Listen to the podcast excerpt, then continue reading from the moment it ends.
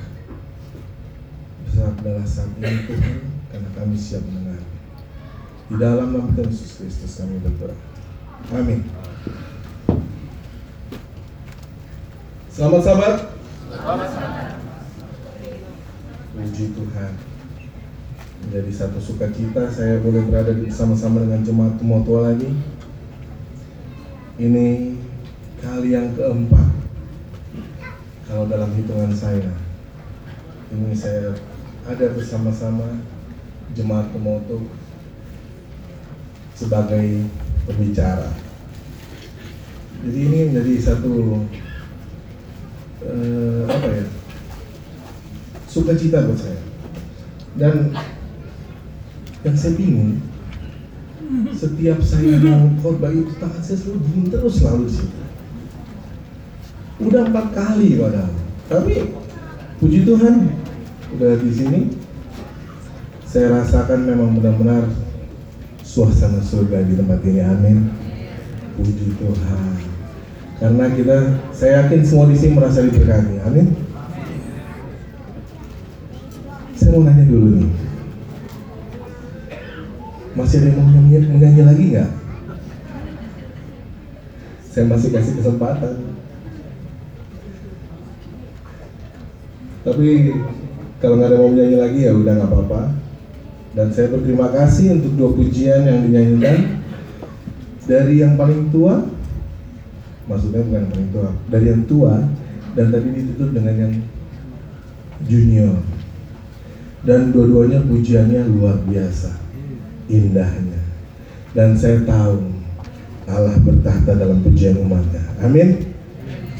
Puji Tuhan. Terima kasih juga untuk Ibu Tomo yang sudah membawakan cerita anak-anak. Saya yakin dia bukan cuma anak-anak yang diberkati, kita semua orang tua diberkati. Tuhan. Saudara, saudara-saudaraku yang dikasih dalam Yesus Kristus, saya mau nanya, minggu ini ada yang sakit nggak? Ada yang sakit minggu ini? Puji Tuhan, ternyata sehat semua Pak Ketua. Semuanya sehat, itu dia. Itu karena berkat dan karena doa dan karena sukacita waktu di retret ya. Yang ikut retret siapa? Sahabat lalu. Rugi yang ikut retret. Saya aja datangnya cuma malam terakhir, tapi saya senang dan saya ngerasa rugi saya nggak ikut semuanya. Tapi cuman dari malam setengah sepuluh saya sampai sampai besoknya hari Minggu itu saya diberkati Tuhan. Luar biasa tuh mau punya acara. Dan tadi malam saya diberkati lagi dengan Bible study dari pemuda. Saya pikir yang datang sedikit. Ternyata yang datang pemuda, pemuda Tumoto banyak.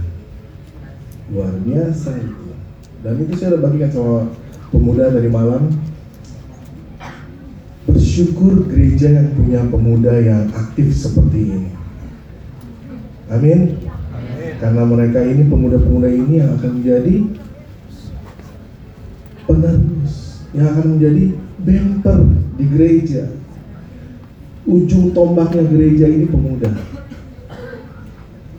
Kembali lagi, saya boleh minta mic-nya.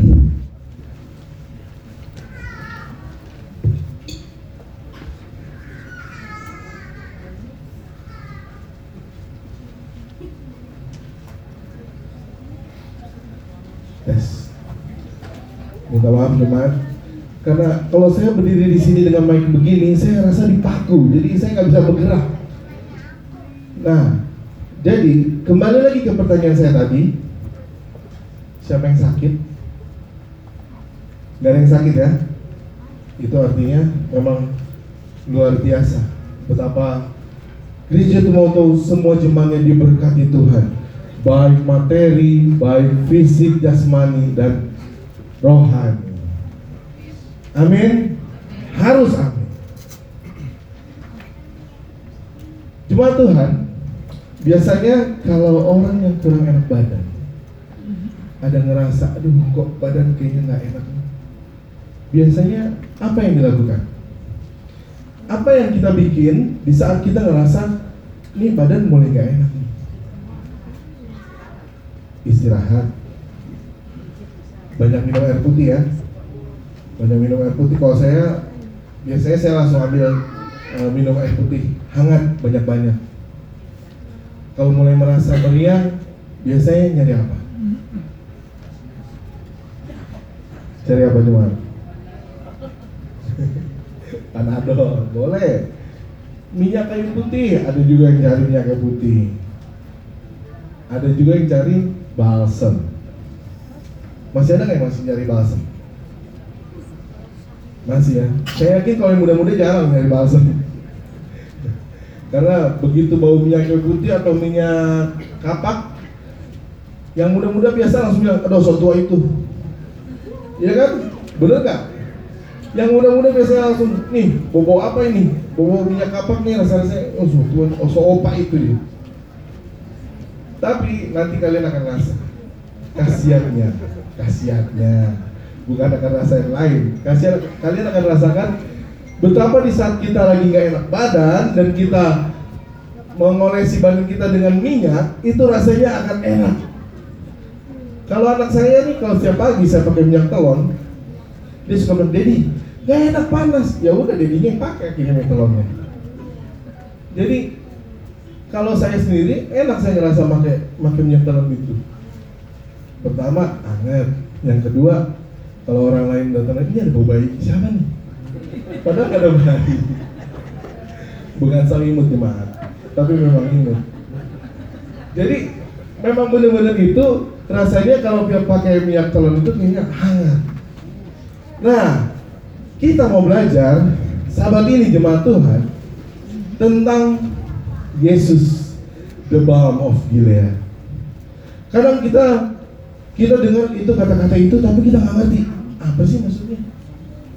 Ya kan? Apa yang kita kita tahu tentang Yesus? Kalau enak, emang memang lebih enak kalau ngomong pakai bahasa Inggris sih. Tapi kalau pakai bahasa Indonesia agak-agak aneh. Balsam dari Gilead. Saya di sini saya baca, saya coba maksudnya apa sih ini bahasan dari Gilead? Akhirnya saya coba-coba cari dan dari kata-kata ini ada tiga tiga gambaran menarik yang tersimpan dalam kata-kata Yesus balsam dari Gilead atau dikatakan Jesus the balm of Gilead. Yang pertama, Yesus balsam dari Gilead itu menggambarkan Yesus yang adalah Tuhan adalah Tuhan yang maha di atas segala-galanya. Kenapa begitu? Menurut SDA Bible Commentary volume 1 sampai 7 dikatakan Balsam itu adalah sejenis damar yang bergetah, sangat wangi dan sangat mahal. Nah, sampai di sini saya baru pikir, oh, kok balsam itu ternyata mahal ternyata jemaat Tuhan. Padahal kalau saya pikir balsam di warung ada. Tapi ternyata kalau mau lihat di pelajaran Alkitab, di pelajaran kita, ternyata balsam itu harganya mahal di mata Tuhan. Pada zaman dulu itu sangat-sangat mahal.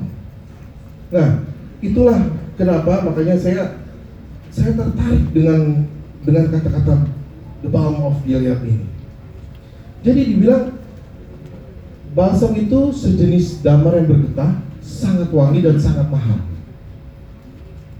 Dan ternyata aroma aromaterapi itu udah ada dari zaman dulu.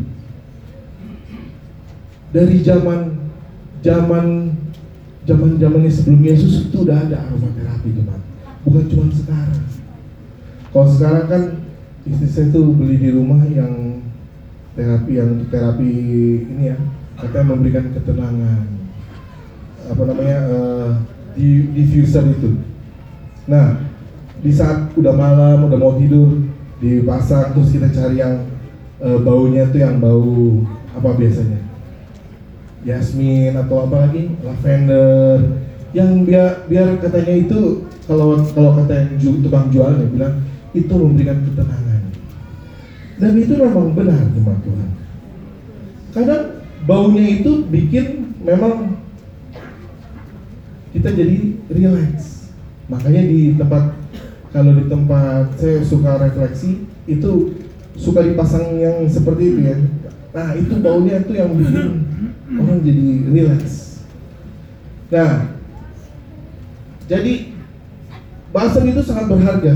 Dan karena khasiatnya itu punya khasiat penyembuhan menurut SDA Bible Commentary dikatakan balsam itu berasal dari pohon cemara berbunga kecil yang tumbuh di daerah pegunungan di sebelah timur Sungai Yordan.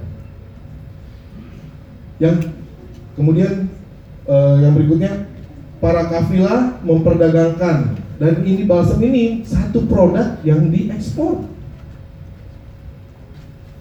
Percaya nggak ini diekspor? Buka. Alkitab kita kejadian 37 ayat 25. Kejadian 37 ayat 25.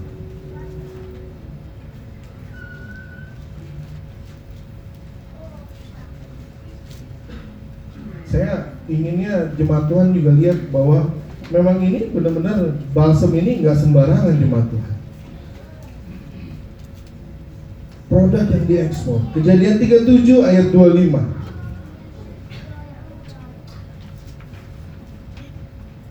Kemudian duduklah mereka untuk makan. Ketika mereka mengangkat muka, kelihatanlah kepada mereka suatu kafilah orang Ismail datang dari Gilead dengan untanya yang membawa damar, balsam dan damar ladan dalam perjalanannya mengangkut barang-barang itu ke Mesir.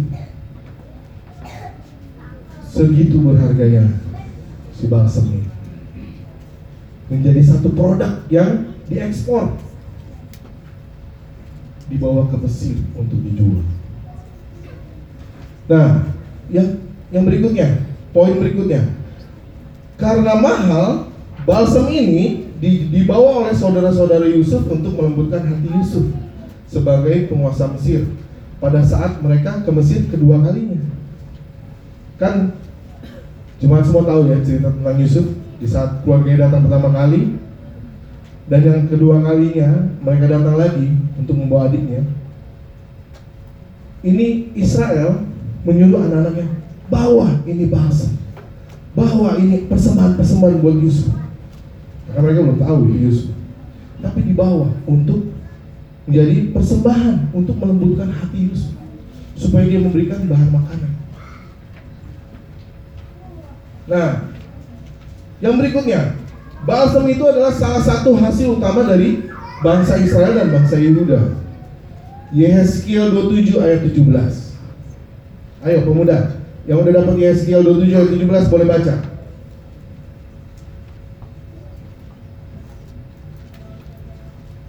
Pemuda boleh bantu saya? Yehezkiel 27 ayat 17.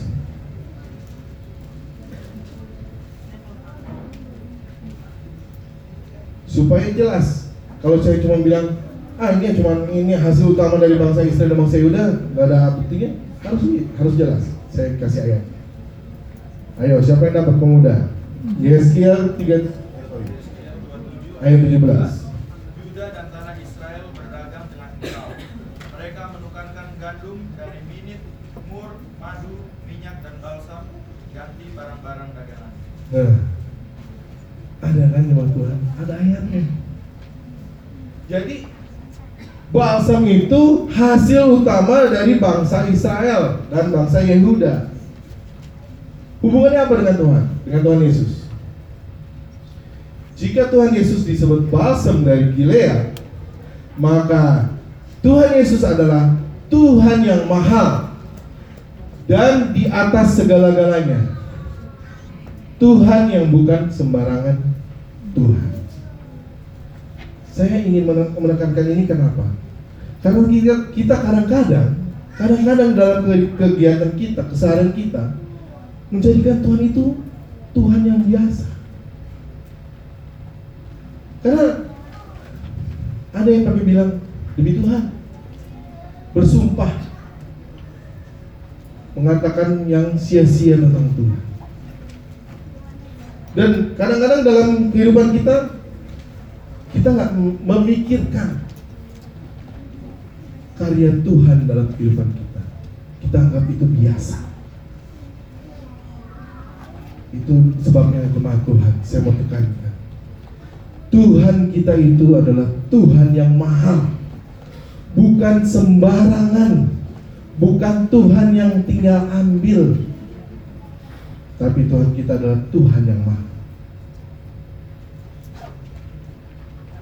Dia lebih mahal dari seluruh kekayaan dunia. Matius 6, 16 ayat 26.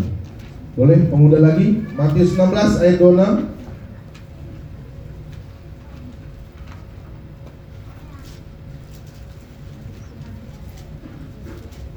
Kita akan baca buka ayat ini jemaat Tuhan.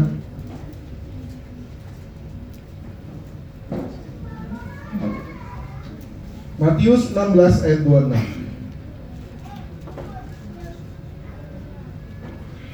Ada yang dapat? Mungkin malu-malu untuk bacanya. Saya bacakan. Apa gunanya seorang memperoleh seluruh dunia tetapi kehilangan nyawanya? Dan apakah yang dapat diberikannya sebagai ganti nyawa? Ia lebih mahal dari kekayaan dunia. Yang selanjutnya, Tuhan kita itu di atas segala-galanya. Yohanes 3 ayat 31.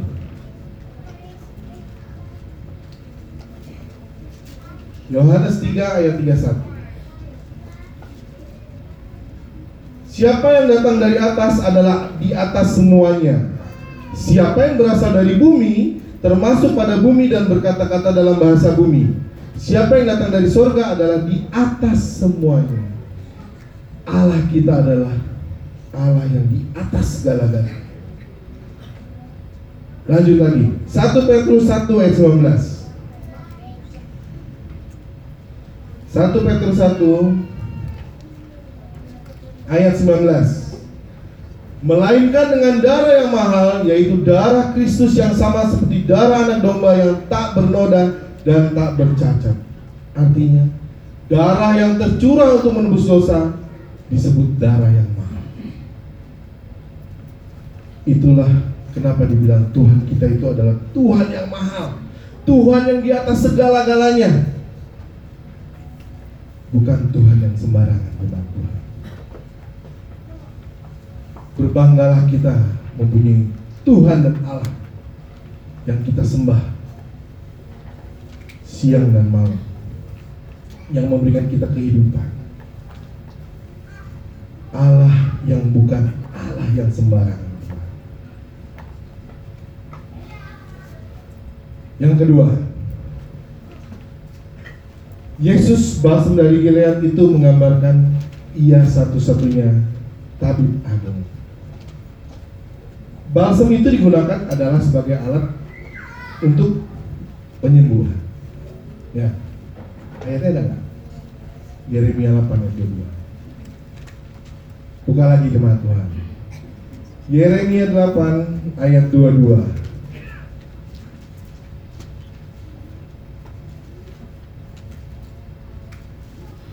Siapa yang udah dapat?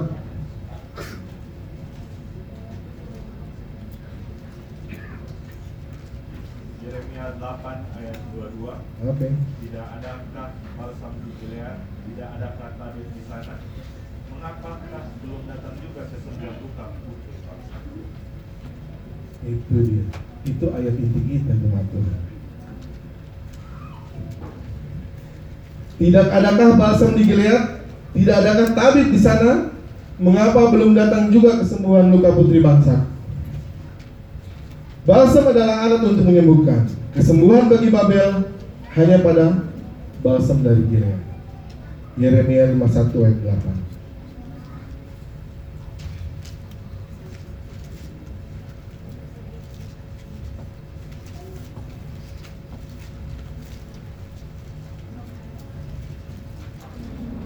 8. Kesembuhan bagi Babel hanya pada balsam dari Gilead. Yeremia 51 ayat 8. Udah ada yang dapat jemaat Tuhan? Yeremia sampai 8 Tiba-tiba Babel jatuh dan pecah Tetapilah dia Ambillah balsam Untuk lukanya. Dia menjadi Nah, tiba-tiba Babel jatuh dan pecah. Rata bila dia, ambillah balsam untuk lukanya. Mungkin ia menjadi sembuh. Kesembuhan bagi Mesir hanya dari balsam dari Gilead. Yeremia 46 ayat 11. Kita nggak usah baca jemaat Tuhan. Nanti jemaat akan perhatikan putar-putar Alkitab, nggak memperhatikan ke saya. Jika Tuhan Yesus kita ini adalah balsam dari Gilead jemaat Tuhan, berarti Tuhan kita ini adalah tabib yang agung. Tabib bagi tubuh, Matius 4 ayat 23. Tabib bagi jiwa, Matius 11 ayat 28. Tabib bagi roh, Yohanes 3 ayat 8 dan tabib bagi bangsa-bangsa. Wahyu 22 ayat 2. Cara Tuhan menyembuhkan selalu tidak pernah tanpa pertobatan. Benar nggak, jemaat? Cara Tuhan menyembuhkan selalu disertai dengan pertobatan. Kenapa harus disertai dengan pertobatan? Karena kalau tidak disertai dengan pertobatan, sakit lagi. Simpel jawabnya. Jadi di saat Tuhan menyembuhkan, pasti selalu disertai dengan pertobatan. Terkadang kita nggak menyadari akan ini. Kita menganggap ini biasa. Kita menganggap hal ini ah udah biasa, udah lumrah terjadi. Kadang-kadang kita itu yang saya bilang tadi di awal pertanyaan saya siapa yang sakit? Di saat kita sembuh, kita tahu kita sering tidur malam, kita tahu kegiatan kita banyak, dan di saat kita jatuh di tempat tidur karena lelah, kurang sehat, baru kita berdoa, baru kita minum obat, baru kita beristirahat. Nah, pas sudah sembuh, kita lupa bersyukur kepada Tuhan. Kembali lagi melakukan hal yang sama berulang lagi dan berulang lagi dan berulang lagi. Itu yang sering kita lakukan. Jemaat dan saya sering melakukan seperti itu. Karena kita menganggapnya Tuhan itu Tuhan yang biasa. Melalui pelajaran hari sabat ini jemaat Tuhan Saya ingin mengajarkan, ingin membagikan buat jemaat dan saya Ingat bahwa Tuhan kita itu adalah Allah yang mahal Bukan sembarangan Allah sebagai tabib yang agung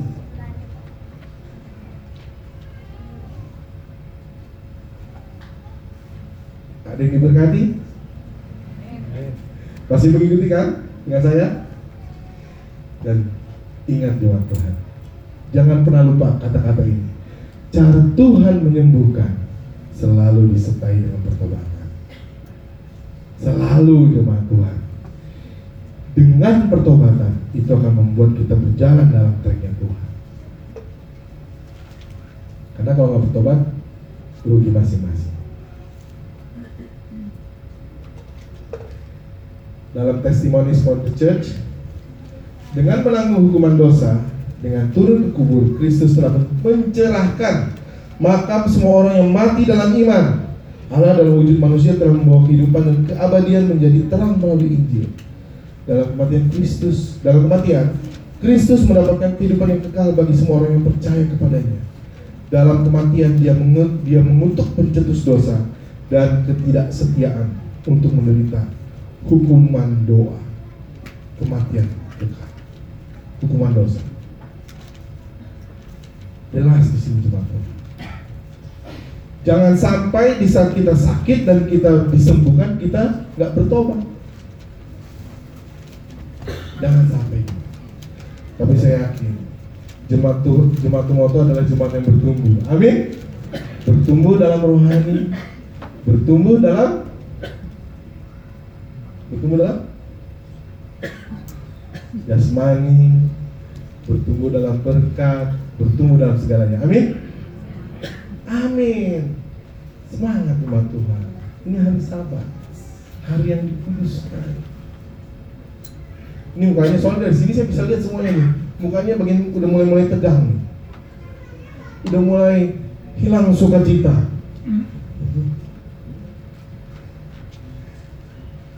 Jadi poin yang pertama, Yesus balsam dari Gilead menggambarkan Yesus adalah Tuhan yang maha, Tuhan yang di atas segala-galanya. Yang kedua, menggambarkan Yesus adalah tabib yang agung. Yang ketiga, jemaat Tuhan. Poin yang terakhir.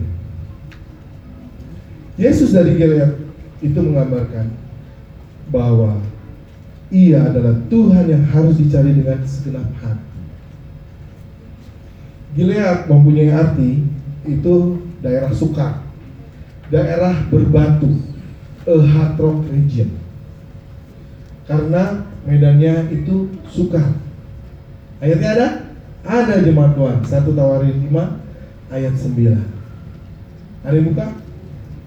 Satu Tawarin 5 ayat 9 supaya tahu artinya Gilead.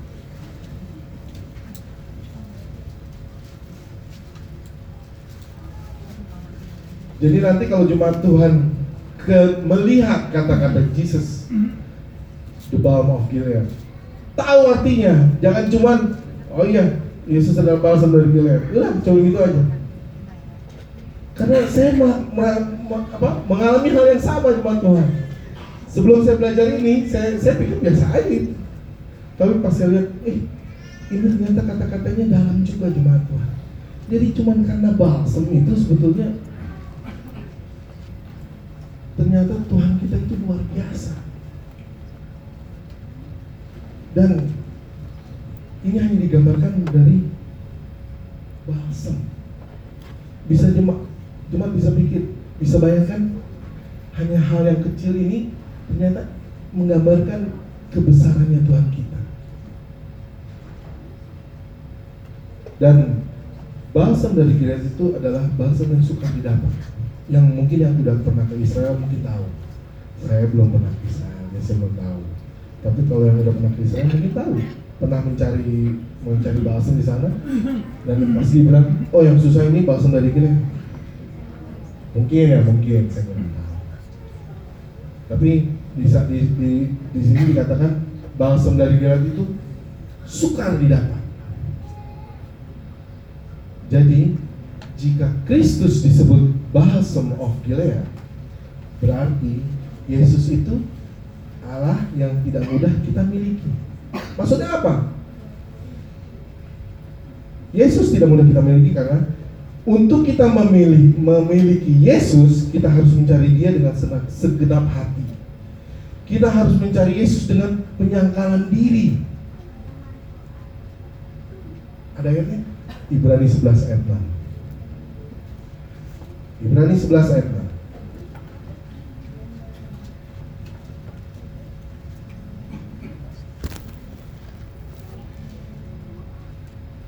Mungkin yang sudah dapat boleh bacakan bantu saya untuk bacakan.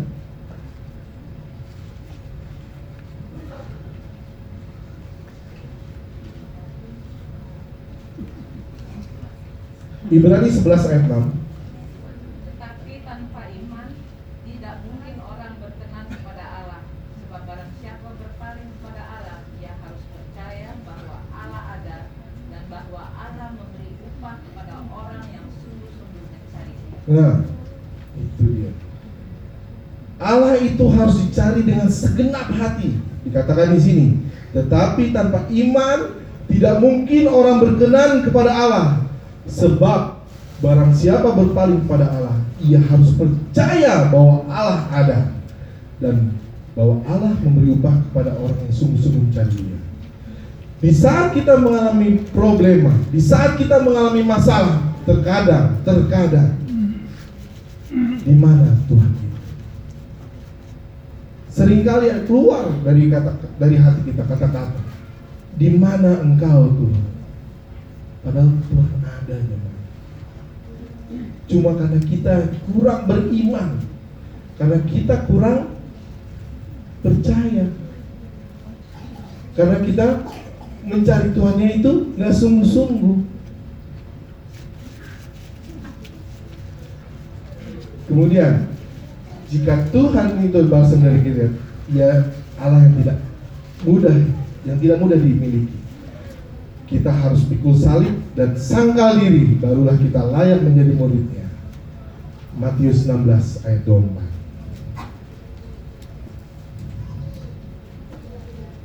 Matius 16 ayat 24. Lalu Yesus berkata kepada murid-muridnya, setiap orang yang mau mengikuti aku, ia harus menyangkal dirinya, memikul salibnya dan mengikut aku. Kadang kita cuma mau berkatnya, sangkal dirinya nggak mau, pikul salibnya nggak mau. Berat jemaat Tuhan. Ini berlaku buat saya juga. Saya tahu menjalankan ini susah, tapi di saat kita berserah, di saat kita percaya, di saat kita beriman, berkat akan menjadi bagi kita. Amin. Sudah tiga, tiga poin ini teman Tuhan. Yesus balsam dari Gilead. Itu yang menggambarkan Tuhan kita yang mahal, yang bukan sembarangan. Yang kedua, balsam dari Gilead adalah Tuhan sebagai tabib yang. Yang ketiga, Tuhan yang harus dicari dengan segenap hati, dengan segenap jiwa. Aplikasinya apa teman Tuhan? Melalui pelajaran ini yang kita belajar saat ini,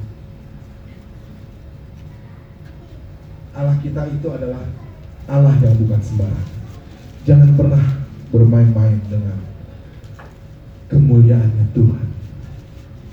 Jangan pernah bermain-main dengan kekuasaannya Tuhan. Allah kita itu adalah Allah yang spesial. Mungkin dalam kehidupan kita kita bisa main-main dengan orang lain. Kita bisa menganggap remeh orang lain. Tetapi Tuhan kita adalah Tuhan yang kita, yang tidak bisa kita anggap remeh. Allah kita itu adalah satu-satunya tabib yang menyembuhkan kita, yang menyelamatkan kita dari dosa dan maut. Dan jangan lupa cari Tuhan dengan segenap hati jemaat Tuhan. Cari Tuhan, sangkal diri, pikul salib. Baru berkat akan dicurahkan. Tiga minggu, dua hari lagi kita akan keluar dari tahun 2019. Berasa nggak jemaat Tuhan? Sudah tinggal tiga minggu, dua hari tahun 2019 itu sudah akan habis. Rasa-rasanya saya baru kayak baru bulan Januari di tahun ini, tapi ternyata ini udah bulan Desember Dan tinggal tiga minggu lagi 2019 habis. Mari doa Tuhan kita sungguh-sungguh cari Tuhan. Sungguh-sungguh dalam kebenaran. Minggu ini saya sebetulnya merasa sedih karena saya baru kehilangan teman saya kemarin. Pertama kali saya khotbah di Tumoto, teman saya itu datang. Itu teman best friend saya. Dia datang ikut ibadah bersama-sama. Dia dari GPI Paulus teman-teman. Tapi di saat dia tahu saya mau khotbah di Tumoto, saya telepon dia, eh datang dong, saya mau khotbah. Pertama kali di perdana. Dia datang nih Tuhan. Mungkin ada yang tahu kan, ada karena mungkin ada yang pernah ketemu. Dan hari Senin kemarin saya terima kabar teman saya ini sudah meninggal teman Tuhan. Yang saya sedihnya itu setiap ketemu dengan dia itu saya itu sering untuk mengingatkan dia karena dia itu orang tuanya Advent. Papa mamanya Advent. Tapi dianya GPIB. Jadi saya sering sekali mengingatkan dia, ayo ini loh yang benar, ini yang ini yang yang memang udah sudah memang jalannya, sudah berkali-kali, tapi dia selalu bawa bercanda. Saya nggak tahu di akhir hidupnya apa dia sudah terima kebenaran atau belum, karena eh, kami berhubungan hanya melalui telepon. Di hari Jumat di hari Jumat dia menelpon saya. Dan memang suaranya su- sudah lemah jemaat Tuhan. Dan saya terima kabar hari Senin kemarin dia sudah meninggal dunia. Saya hanya berdoa Tuhan semoga dia di, di akhir hidupnya dia terima kebenaran. Karena sebetulnya tempat dia tinggal itu daerah dia tinggal adalah daerah daerah orang yang beragama. Sayang sekali jemaat Tuhan. Tapi saya saya cuma berdoa aja semoga dia di saat di hari di detik-detik terakhirnya dia. Karena dikatakan eh, diceritakan kepada saya dia meninggal itu di kamar sendiri. Jadi pas di di diketemukan itu sudah sudah lewat. Saya cuma berdoa semoga dia tetap dia terima kebenaran. Jangan sampai kita yang sudah tahu kebenaran jemaat Tuhan kita menyepelekan hal kebenaran ini. Pengharapan ini kita sepelekan dan kita anggap remeh. Di saat waktunya nanti jangan sampai kita terlambat masuk tahun yang baru. Pengharapan yang baru. Dan selalu tetap tinggal dalam kebenaran Tuhan. Amin jemaat Tuhan. Itulah semangat Tumoto Tuhan memberkati dan selamat sabat. Sangat-sangat.